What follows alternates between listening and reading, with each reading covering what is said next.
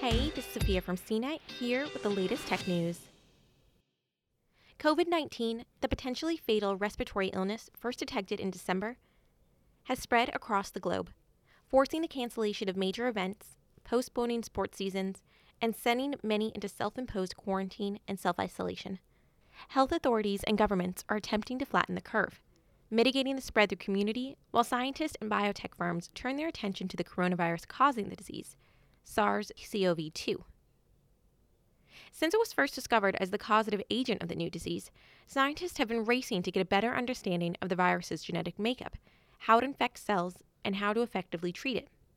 Currently, there's no cure, and medical specialists can only treat the symptoms of the disease. However, the long term strategy to combat COVID 19, which is spread to every continent on Earth besides Antarctica, will be to develop a vaccine. Developing new vaccines takes time, and they must be rigorously tested and confirmed safe via clinical trials before they can be routinely used in humans. Anthony Fauci, director of the National Institute of Allergy and Infectious Diseases in the United States, has frequently stated that a vaccine is at least a year to 18 months away.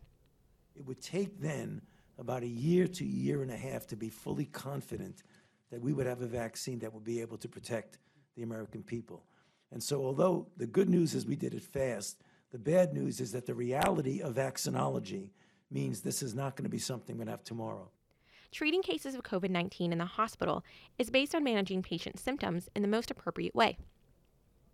For patients with severe disease adversely affecting the lungs, doctors place a tube in the airway so that they can be connected to ventilators, machines which help control breathing. There is no specific treatment for COVID 19 yet, though a number are in the works, including experimental antivirals, which can attack the virus, and existing drugs targeted at other viruses like HIV, which have shown some promise in treating COVID 19. Remdesivir, an experimental antiviral made by biotech firm Gilead Sciences, has garnered a large part of the limelight. The drug has been used in the United States, China, and Italy, but only on a compassionate basis.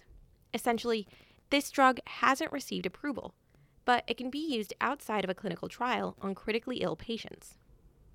Remdesivir isn't specifically designed to destroy SARS CoV 2. Instead, it works by knocking out a specific piece of machinery in the virus, known as RNA polymerase, which many viruses use to replicate. It has been shown in the past to be effective in human cells and mouse models. Its effectiveness is still being debated, and much more rigorous study will be needed before this becomes a general treatment for SARS CoV 2, if it does at all.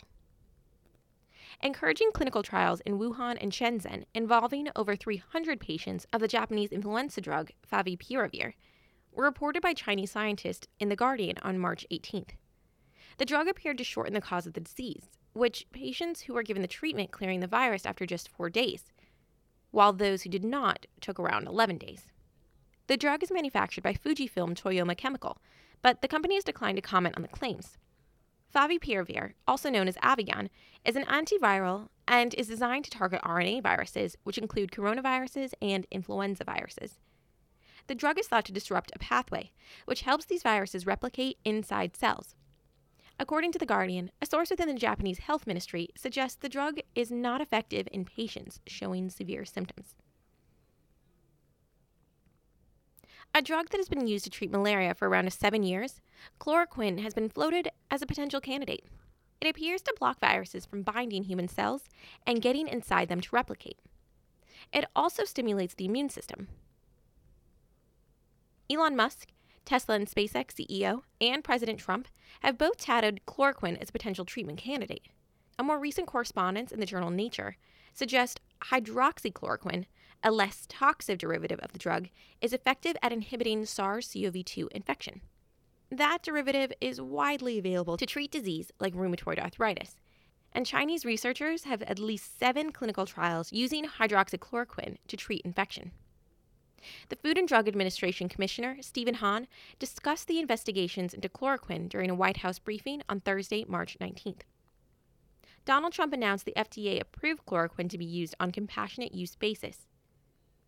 However, some researchers think we still need to temper our expectations of these two drugs based on the data that we're currently working with. For more of the latest tech news, visit cnet.com.